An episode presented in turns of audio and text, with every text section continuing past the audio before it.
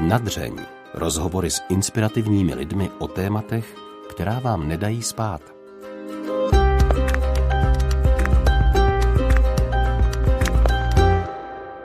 Často slýcháme, že všechno zlé je k něčemu dobré. Ač je Veronice Kamenské teprve dvacet jedna let, zakusila už ve svém životě tíživé dusno-psychické poruchy, které ji dohnalo až k pokusu o sebevraždu. Vše se ale po čase obrátilo a dnes lidem v těžkých životních situacích sama pomáhá v rámci projektu Nepanikař.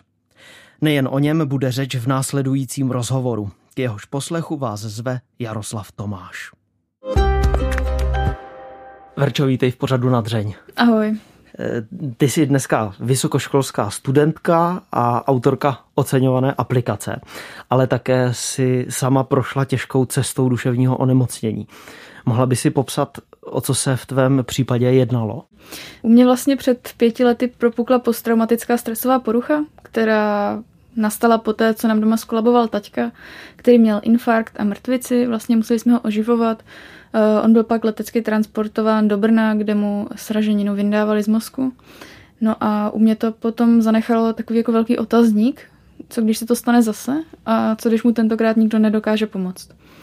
A to byla taková jako první myšlenka, která postupem času gradovala až v to, že jsem viděla taťku, jak leží na zemi modrý, jak nedýchá, a začaly se u mě objevovat docela masivní úzkostné stavy a vlivem toho, že se to s taťkou stalo večer, tak uh, jsem měla problémy spát. Uh, třeba jsem ho chodila kontrolovat, jestli ještě dýchá, jestli žije.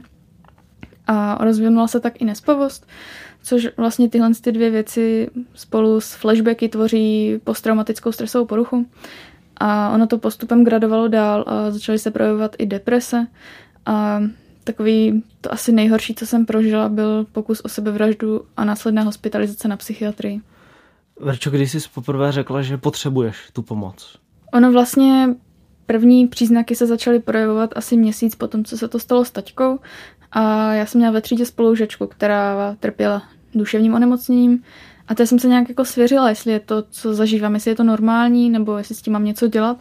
A tak jsme si o tom tak nějak jako povídali a ona mě po nějaké době, když se to nezlepšovalo, zavedla za školním psychologem. Takže já bych řekla, že jsem to začala řešit jakoby hodně brzo. Že normální člověk by si říkal, co to tak může být. A o tom, že je to vlastně posttraumatická porucha, jsem se dozvěděla asi až tři čtvrtě roku poté. Kdy to bylo už pro tebe tak neúnosné, že ti to dohnalo až na ten útes toho rozhodování o sebevraždě? Ono s taťkou se to stalo v květnu. No a takový ten největší zlomový moment potom nastal někdy na přelomu února a března následujícího roku. Takže to trvalo necelýho tři čtvrtě roku. Dá se nějak přiblížit, co si prožívala v tu chvíli, kdy to došlo až úplně do té nejtěžší fáze?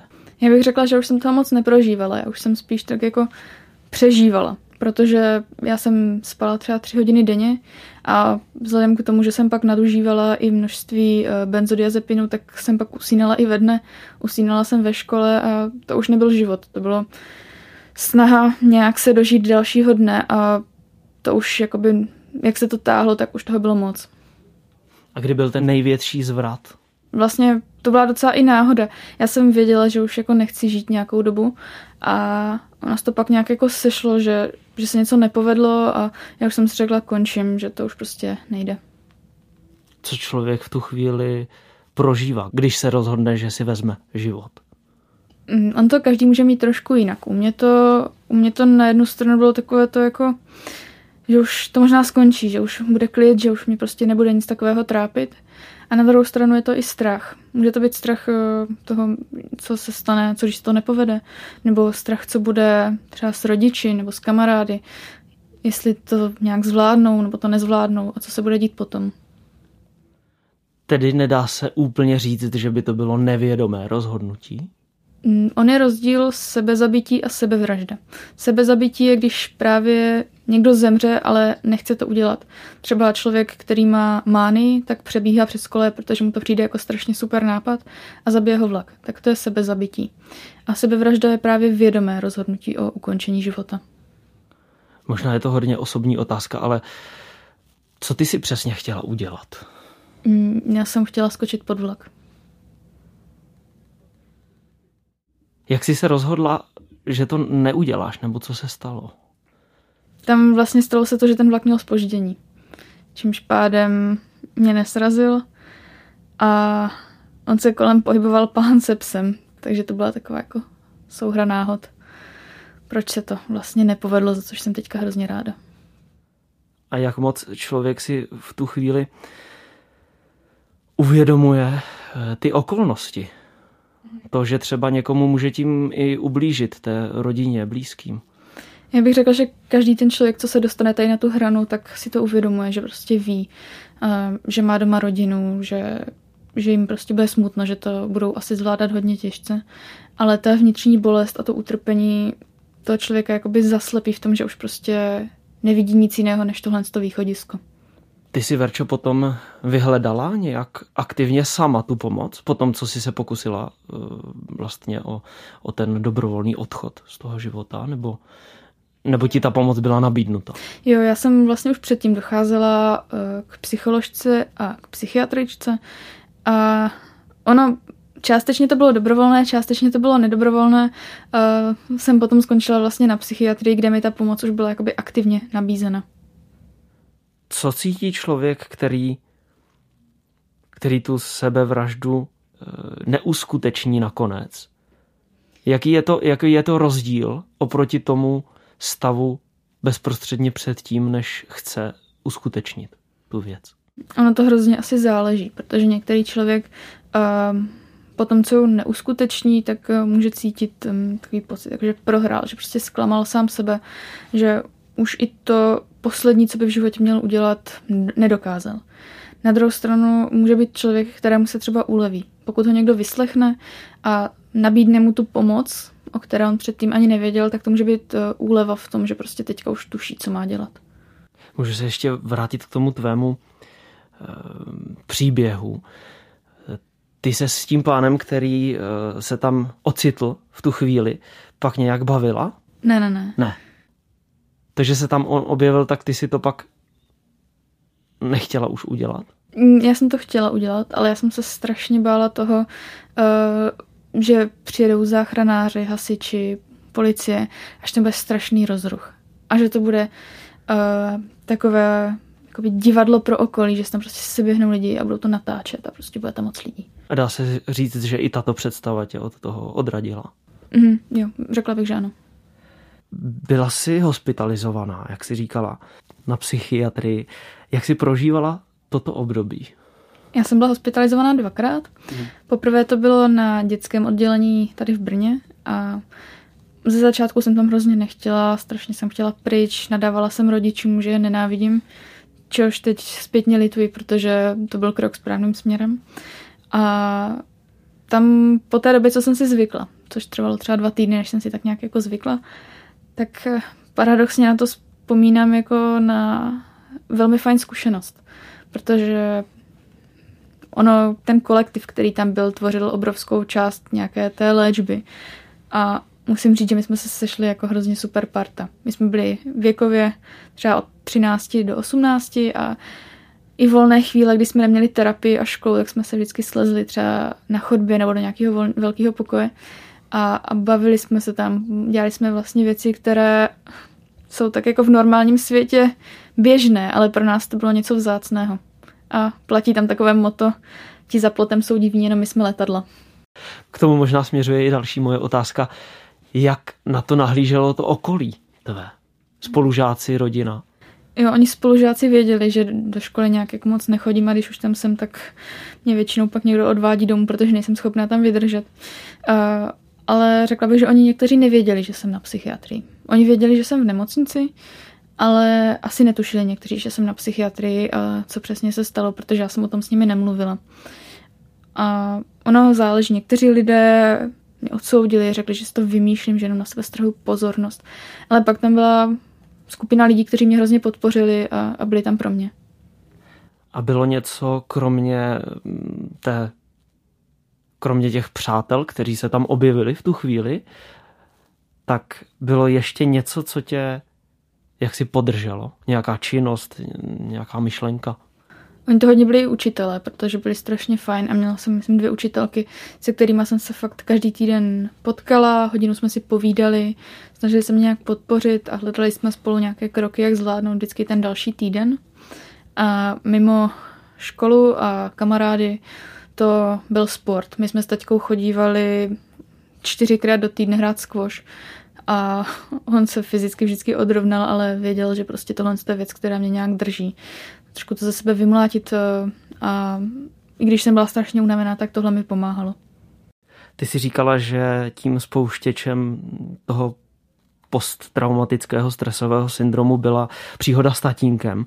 Dá se říct, že tam hrálo také v tu chvíli nějaké bezprostřední ohrožení života, které si vnímala, strach ze smrti. Jak se díváš na smrt? Máš nějakou představu, co, co bude potom? Nebo... Já netuším a vlastně netuší to nikdo z nás. My třeba na online poradně, když se setkáme se člověkem, který chce spáchat sebevraždu, tak se ho ptáme, co si představuje, že bude potom. Ale zároveň upozorňujeme na to, že to nikdo neví. Že, že je to konečné rozhodnutí a nikdo neví, co bude potom. Dá se říct, že možná i ta nevědomost toho, že je to něco neznámého, přispívala k tomu, že se ten tvůj stav po tom zážitku zhoršoval? To si myslím, že spolu nějak jako nesouviselo. Tam byl spíš strach z toho, že už jakoby nebude s námi ten taťka.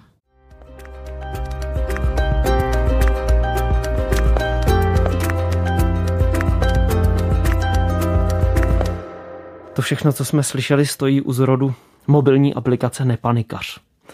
Jak by si, Verčo, jako autorka tu aplikaci charakterizovala? Jak řekl jeden psycholog, je to taková mobilní ká pé zetka pro duševní zdraví. Máme ji v mobilu, mobil máme pořád u sebe, je to malé, přehledné, fialové a velmi lehce používatelné. Já, když jsem se s tebou ještě před rozhovorem bavil, tak si říkala, že to není jenom aplikace, ale že je to mnohem obsáhlejší projekt. Mohla by si popsat, o co se jedná? Mm-hmm. Tak kromě mobilní aplikace u nás už teďka zhruba půl roku funguje online poradna, kam se na nás může kdokoliv obrátit. Fungujeme na chatu, tam fungujeme od pondělí do pátku, od pěti do osmi do večera a stejně tak fungujeme na mailu a tam fungujeme non-stop a vždycky odpovíme do dvou dní. Tahle poradna je zdarma, je anonymní a můžete se na nás obrátit, nebo posluchači se na nás můžou obrátit vlastně s čímkoliv, co je trápí a my společně se snažíme najít nějaké kroky k tomu, aby jim bylo lépe. Mezi další činnosti, které ten projekt teďka dělá, tak jsou i online terapie, které teďka čerstvě zahajujeme. Máme tam terapeuty, kteří jsou ve výcviku a poskytují terapeutické sezení online. To znamená, že člověk může z bezpečí svého domova s kýmkoliv mluvit, může mít zapnutou kameru, může mít vypnutou, aby se cítil bezpečně. Dále pořádáme workshopy do škol, kde otevřeně mluvíme o duševním zdraví a i o duševním onemocnění, o tom, kam se můžou děti vydat pro pomoc a co jim může pomoct i třeba ve škole. A další takovou činností nebo seznamem je mapa pomoci, kde jsme zmapovali všechny odborníky s duševním zdravím a onemocněním, kteří jsou pro klienty zdarma. Když se ještě teďka vrátíme k té aplikaci, jak samotná ta aplikace vznikla? Kdy tě napadlo, že tu něco takového chybí? Ono je to docela náhoda. Byla to jedna přednáška z biochemie, kde jsem tak jako přemýšlela, co bych dělala jako za bakalářku. Byla jsem v prváku, takže jsem měla dost času, ale uh, tak nějak mě to napadlo a říkám si, tyjo, taková apka vlastně ještě v Česku pořád není. A říkám si, jo, tak to naprogramuju, až budu umět programovat. A během zkouškového v prváku tak jsem scrollovala Facebookem a narazila jsem na soutěž Angeliny University Award, kde tématem pro ten ročník bylo duševní zdraví a zkvalitňování života. A říkám si, to, to je ono. Tam jako to téma totálně sedí a to by byla škoda to prostě promeškat. Tak jsem se ozvala kamarádovi, který uh, studuje nebo dělá doktorát na fakultě informatiky a říkám, Tome, myslíš, že bys mi naprogramoval nějakou aplikaci? Neboj, jsou to nějaký texty a pár gifů. A doteď nevím, jestli Tomáš ode mě chtěl mít pokoj, tak řekl, já to naprogramuju, anebo jsem ten nápad tak zalíbil, ale šel do toho. Když se možná vrátíme ještě té tvé vlastní zkušenosti, vnímala jsi v tu chvíli, kdy jsi na tom byla špatně, že tady něco takového chybí? Jo, určitě, protože já, když jsem se dostávala třeba do paniky nebo do nějakých úzkostných stavů, jak jsem říkala, já bych chtěla mít v mobilu něco, co mi pomůže. A ty aplikace existovaly a existují i teď a jsou v angličtině, což mě osobně hrozně vadilo, protože moje angličtina nebyla perfektní a v tom stavu si něco překládat, nějaké pokyny, bylo nepředstavitelné. Já když si otevřu tu aplikaci, když jsem si ji otevřel, tak se tam objevila témata deprese, úzkost, panika, chci si ublížit, myšlenky na sebevraždu a poruchy příjmu potravy. Proč právě tyto poruchy? Mm. Ty první čtyři, co jsi četl, tak byly inspirované mou vlastní zkušeností a poruchy příjmu potravy jsme doplnili později, protože nás oslovila uh, ředitelka centra Anabel, která, nebo to centrum se zabývá léčbou poruch příjmu potravy, že by se jim hrozně líbilo, kdyby jsme to tam přidali a že jsem se o tom v nějakém rozhovoru zmínila. Takže to bylo tak jako navíc přidané později, ale ty průvodní čtyři byly právě tím, že jsem si tím prošla a že jsem si říkala, že zhruba tuším, co tomu člověku může pomoct i z vlastní zkušenosti, nejenom z rad odborníků. Pod tou úzkostí a panikou, mimo například hry a počítání, najdeme také ty konkrétní rady. Třeba jsem tam četl, uklízejte, dejte si čokoládu, obejměte blízkou osobu. Podle čeho jste sestavovali tyto možnosti? Jo, když jsme měli ten seznam nějakých možností a typů, tak dali jsme dohromady nějaké obecně známé rady, které uh, jsou doporučovány odborníky, dají se najít uh, nějaké odborné literatuře. Ale hodně jsme chtěli vycházet i z vlastní zkušeností těch lidí, co tím trpí, protože to, že si něco přečteme v knížce, je super, ale v praxi to pak nemusí fungovat. Takže jsme na sociálních sítích oslovili uh, mladé lidi, hlavně teda primárně komunitu lidí, co trpí duševním onemocněním. A ptali jsme se jich, co jim pomáhá a co oni by právě jako rádi uh, třeba měli někde napsané, aby to vyzkoušeli. A takhle jsme dali dohromady docela dlouhý seznam. A když tam nějaké věci opakovali, tak jsme si je napsali do takového jako výběru a ten výběr jsme potom konzultovali s odborníky, jestli je to jako za ně OK. Dá se říct obecně, že cesta z problému většinou vede přes odpoutání pozornosti od toho problému? Jak kdy? U té úzkosti, u té akutní úzkosti určitě ano, ale pokud chceme třeba duševní onemocnění léčit, tak je velmi vhodná psychoterapie, kde právě od toho problému neutíkáme, ale pracujeme s ním. Nejdřív se s ním seznámíme, zjistíme, jak on vypadá a postupem času si to třeba dělíme na nějaké podproblémy, se kterými pracujeme. Píšou ti, Verčo, lidé své zkušenosti s aplikací? Ano, píšou. Ono je možnost zadat i na Google Play, na App Store nějakou zpětnou vazbu, hvězdičky nám tam dát a podobně. Ale oni hodně často nám napíšou třeba mail nebo na Instagram, na Facebook, že jim to pomohlo a třeba poděkují a řeknou, že mají nápad na zlepšení. Máš třeba nějaký příběh člověka, který tě zaujal, samozřejmě anonymně, že to třeba zafungovalo nějak dobře? Těch příběhů je hodně. A pro mě takový jako asi, co mě nejvíc dostal, byl příběh, když člověk nám na Google Play hodil hodnocení jedna hvězdička, nepomohlo mi to a po, nějakým, po nějaké době, mohli to být tři, čtyři měsíce, teď fakt nevím, se to objevilo, opravená recenze pět hvězdiček, zachránilo mi to život. A to pro mě bylo takové obrovské zadosti učinění, že člověk, který je třeba v pohodě a stáhne si to, tak si řekne, to je blbost, jako proč si mám psat, komu zavolám nebo kam půjdu, tak to je přece logický, ne, zavolám, zavolám, já nevím, třeba rodičům. Ale v ten moment, kdy se dostane do toho stavu, třeba když si chce ublížit, tak má tunelové vidění a vidí jenom tu možnost si ublížit a nenapadají ho další možnosti. A právě v ten moment ten, dejme tomu, hloupý seznam může opravdu pomoct. Říkáš, že lidé mají tunelové vidění. Zažila si to tedy také, tuto zkušenost toho vidění? Mm, jo, určitě jsem to zažila. Ono vlastně člověk, když se dostává fakt do toho blbýho stavu, tak uh, už ho ani nenapadá, že má ještě co vyzkoušet. Už má pocit, že vyzkoušel úplně všechno a že už stejně nic nepomůže. A občas se najde nějaká připomínka toho, že třeba ještě může vyzkoušet tohle. A to ta aplikace právě nabízí. Existuje nějaká statistika, kolik lidí už ta aplikace zachránila?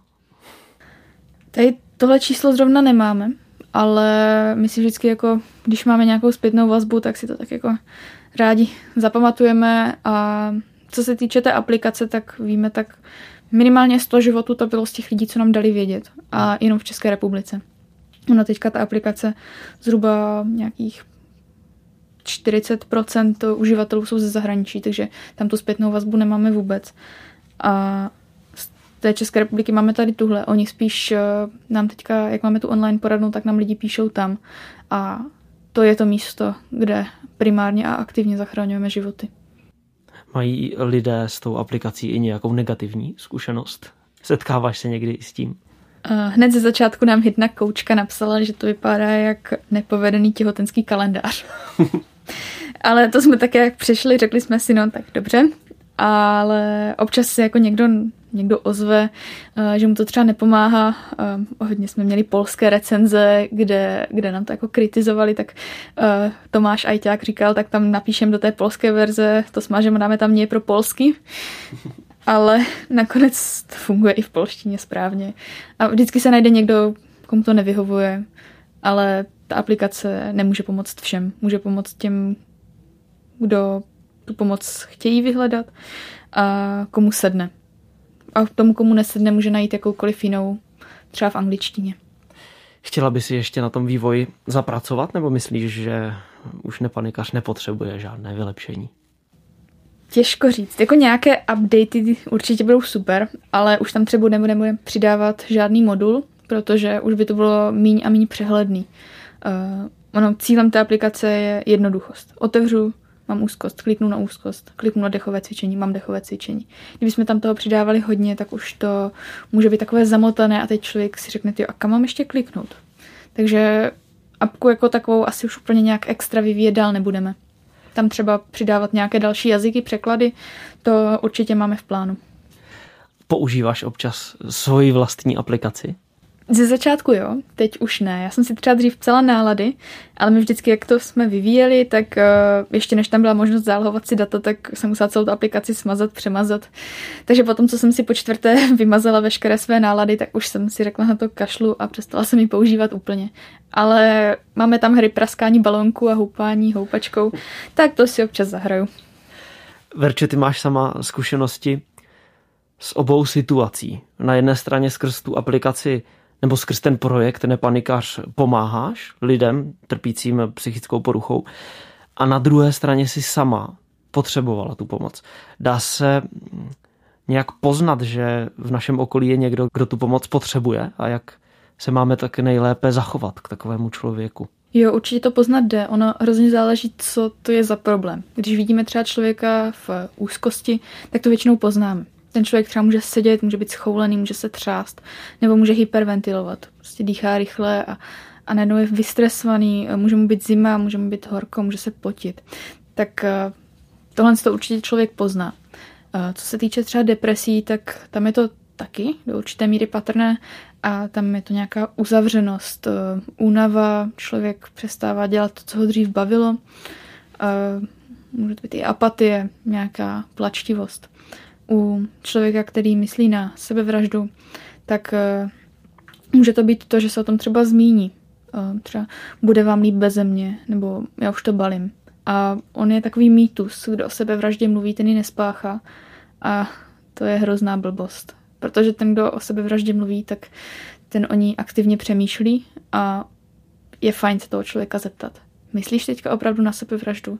A je fajn to pojmenovat, tomu člověku se uleví, protože bude někdo, kdo o tom ví, s kým o tom třeba může na rovinu mluvit. Nejvíce teda ten člověk ocení, když se s ním někdo baví? Jak kdy, on každý je individuální, ale hodně často pomáhá, když to má s kým sdílet, když vytvoříme ten bezpečný prostor, kde se nemusí bát něco říct. Protože k nám se často obrací děti, co se bojí to říct doma, že si myslí, že jim třeba rodiče vynadají.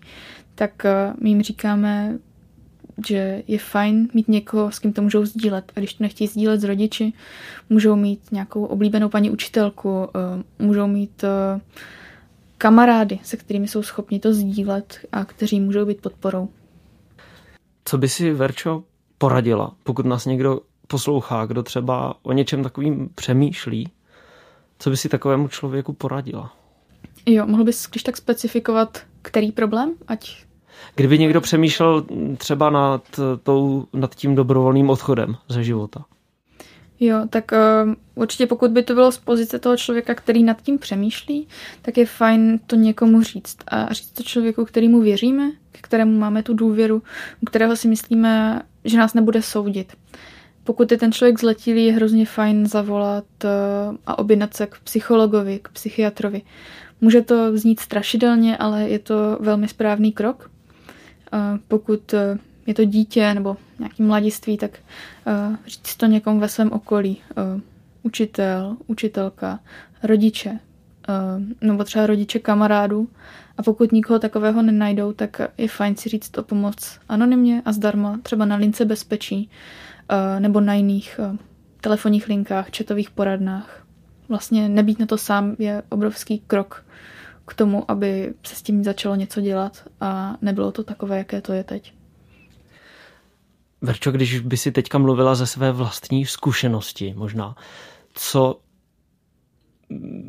je nejhorší, co můžeme udělat, když se setkáme se situací, kdy někdo chce třeba skočit pod ten vlak, nebo je v takové té nejtěžší fázi nějakého takového rozhodnutí? Určitě nedávat žádné nevyžádané rady. Jako a proč si neskusil tohle a ještě tohle, to určitě může všem pomoct. Zároveň neříkat a uvědomuješ si, kolika lidem bys ublížil, protože ten člověk si to uvědomuje, ale už nedokáže s tou bolestí žít. A další věci, které by se určitě neměly dělat, je toho člověka jakoby hecovat a stejně neskočíš. Jo, Aha. Já ti nevěřím, že skočíš. To je, to je taky špatně, protože ten člověk v ten moment potřebuje tu podporu. Co naopak můžeme udělat je říct, já jsem tady teď pro tebe, uh, můžeme o tom mluvit, já tě hrozně ráda vyslechnu, můžeš mi říct úplně cokoliv, protože člověku pomůže, když může říct to, co má v hlavě. A když už ten člověk mluví, tak ho nezastavovat. Prostě nechat mluvit, i když mluví o blbostech, nechat ho mluvit.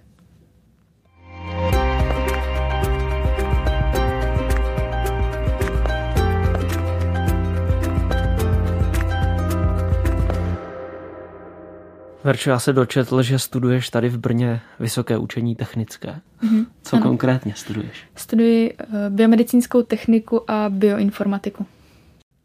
Proč zrovna takový obor? Ano, po tom, co se to stalo s taťkou, jsem tak nějak jako tíhla k tomu být záchranář, ale furt tam bylo takové to ale, protože mě sice bavila biologie a člověk a tady tyhle věci, ale na druhou stranu mě hodně bavila matika, fyzika, a té bych si na medicíně nebo obecně třeba u záchranářů moc neužila, tak jsem tak nějak jako hledala, co bych vlastně mohla dělat, co by mě bavilo. A mamka náhodou narazila tady na tento obor, který úplně perfektně propojuje ten svět té medicíny a té techniky. Máš takový pocit, že v životě vše špatné má své místo, má nějaký smysl? Ještě před pár lety bych řekla, že ne. Ale teď si myslím, že ano. Že ono, cokoliv špatného se stane, tak je vlastně na nás, jak my s tím naložíme. A jasně, můžeme si říct, ten život už nemá smysl a, a topit se v tom. A nebo se můžeme snažit z toho dna odrazit a tu negativní zkušenost využít k něčemu pozitivnímu, co bude pomáhat dál, nebo co ovlivní něco, co se teď děje. Kdy jsi ty, Verčo, uvědomila, že se to obrací? Že vlastně zjišťuješ, že ty špatné věci, které tě potkaly v životě, že se obrací v ty dobré, nebo si měla pocit, že vidíš ten jejich smysl? Bylo to po nějaké době, co vzniklo Nepanikař. Nebylo to hned na začátku, že to jsem si říkala, jo, tak nějaká apka, ok, stáhne se tady pět set lidí, super. Ale postupem času, jak se o tom začalo víc mluvit, jak docházely i zpětné vazby, že to pomáhá, tak v ten moment už jsem si říkala, jo, tak... asi to má nějaký smysl. A čím víc se ten projekt rozvíjel, tak tím víc jsem si říká, má to ještě větší smysl. A vlastně teďka je to pro mě takový, jako taková náplň života, že prostě mi to dává ten smysl. Že, že můžeme pomáhat dál a že i to, co se stalo, je vlastně do určité míry dobře, že se to stalo. protože to změnilo, jaká jsem. A nebýt toho, tak tady dneska nesedím, není Nepanikař. A ty lidé vlastně by se asi neměli kam obrátit, co se týče mobilních aplikací v češtině. Ty také ještě seš v tom projektu Nepanikař zapojená jako, jako člověk, který pomáhá těm lidem, kteří tam píšou. Mm-hmm. Já primárně uh, jsem koordinátorka mm-hmm. celého projektu a dále koordinuju i chatovou poradnu. To znamená, že já nejsem úplně přímo v kontaktu s těmi klienty, já jsem spíše v kontaktu s těmi poradci, co tam jsou pro klienty, a v případě, že je nějaký jakoby rizikový klient nebo klient, který je náročný pro toho operátora nebo pro toho poradce, uh, kdy člověk třeba aktivně chce spáchat sebevraždu, tak jsem tam pro něj. To znamená, že jsem u těch náročných chatů, ale nejsem v kontaktu s klientem. Když by si to měla možnost porovnat, telefonickou pomoc a pomoc v online prostoru pomocí chatu, co je lepší? Mm-hmm. Ono tady hrozně záleží, co vyhovuje klientovi. Protože on ten klient sám vyhledá tu pomoc, která mu vyhovuje nejvíc. A právě proto velké množství linek důvěry, kromě telefonů, které byly dřív takové jako hlavní, nabízí už i ty chat poradny. Ale mě osobně třeba víc vyhovuje ta chat poradna, protože člověk má víc prostoru si promyslet, co napíše, a to vyhovuje často i tomu klientovi, protože v tom telefonu je to takové míň anonymní. I přesto, že nevíme, kdo je ten klient, tak ale slyšíme, jestli je to muž, žena, kolik je mu zhruba let, Uh, jestli je venku, jestli se tam něco děje, jestli slyšíme křik, jestli slyšíme pláč. Takže každému vyhovuje něco jiného. Jako, co je fakt, tak uh, to, co se stihne za deset minut na telefonu, tak se opracovává třeba třicet minut na chatu. Pociťuješ v poslední době, že se zvýšila ta potřeba nějaké pomoci? Jo, co můžu říct, tak i ze stažení aplikace. Tolik lidí, kolik si stáhlo Nepanikař v celém roce dva tisíce dvacet, tak za tři a půl měsíce v roce dva tisíce dvacet jedna to překonalo. Takže ta potřeba se určitě zvyšuje a my to zaznamenáváme i na té chat poradně, že se mnohonásobně zvýšilo množství kontaktů, a i ze statistik třeba Národního ústavu duševního zdraví vyplývá, že výskyt duševního onemocnění se z dvacet procent zvedl na třicet procent, deprese se trojnásobně zvýšily, myšlenky na sebevraždu se také trojnásobně zvýšily a výskyt úzkostných poruch se zvýšil dvojnásobně. To znamená, že ta koronavirová pandemie opravdu zhoršuje duševní zdraví lidí v České republice a i ve světě. A ty si, Verčo, už ty svoje problémy překonala, nebo ještě nějakým způsobem se musíš vyrovnávat s tím, co tě potkalo? Já bych řekla, že to, co se stalo, už jsem zpracovala, ale já doteď beru antidepresiva, doteď docházím na psychoterapii, protože třeba tu psychoterapii beru už i jako nějaký osobní rozvoj. Že už se udržuju v tom stavu, že jsem OK, ale vždycky je fajn na sobě pracovat, a přeci jenom ta práce je náročná i po psychické stránce v Nepanikař. Tak je fajn mít to s kým sdílet a mít tam nějaký nezávislý zdroj, nějakého nezávislého pozorovatele. Já jsem, Verčo, na internetu narazil také na to, že jsi mimo jiné mistryně Evropy v jojování. Jak jsi se k tomu dostala? To byla hodně velká náhoda. My jsme byli v hračkářství a já říkám, mami, mami, dívej, tady mají nějaký jojo, můžeš mi ho koupit? No to ne, to ne, to je nějaká další kravina, to těch už máš dost. A babička jako, Verunko, neboj, já ti ho koupím.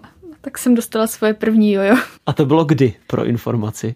To bylo, to už je pár let zpátky, to už možná bude deset, deset let zpátky, ale já jsem na to pak zapomněla, že nějaký jojo mám.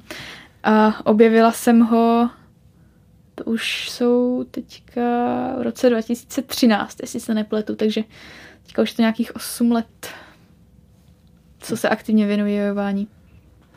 Dá se říct, že uh, ti to i pomohlo nějak v tom tvým stavu, ve kterém jsi se nacházela? Jo, jojování byla jedna z mála věcí, co mě tak nějak jako neopustila. Že jsem se toho držela, i když mi bylo špatně, a pro mě to byla taková záchranná brzda. že když se to začalo zhoršovat a začala jsem mít nějaké třeba úzkosti nebo myšlenky na to si ublížit, tak to jevání bylo fajn odvedení pozornosti, protože jsem se zaměstnala, dělala něco rukama, musela u toho přemýšlet, takže řekla bych, že ano, že mi to pomohlo. Abychom si to shrnuli, tak ty jsi kolikanásobná mistryně Evropy v hejhování? Myslím si, že pětinásobná. A v tom světovém měřítku? Tak tam můj největší úspěch bylo čtvrté místo na mistrovství světa. Takže čtvrtá nejlepší jojerka, možná to říct, na světě. Tak to je krásné. Kdyby si se mohla teď vrátit před to všechno těžké, co tě potkalo, a mohla si svému já něco poradit, co by si sama sobě vzkázala? Já si myslím, že bych si nevzkázala nic. Protože myslím si, že v ten moment jsem dělala všechno tak nejlépe, jak jsem dovedla. A kdyby se cokoliv změnilo v tom, jak bych jednala, tak už bych byla zase jiná. A já jsem ráda za to, že jsem taková, jaká jsem, proto bych si neradila vůbec nic. Verč, děkuji ti moc za rozhovor. Děkuji za pozvání. Nic bych neměnila. Tato slova mi zní po setkání s Veronikou stále v hlavě. Možná jsme opravdu v našich životech ještě neodkryli smysl všeho těžkého, co nás potkalo a potkává. A možná jsou skrze tyto těžkosti v našich životech položeny základy něčeho netušeného a krásného. Za spolupráci děkuji Haně Kašpárkové a Antonínu Kánskému. Od mikrofonu se loučí Jaroslav Tomáš.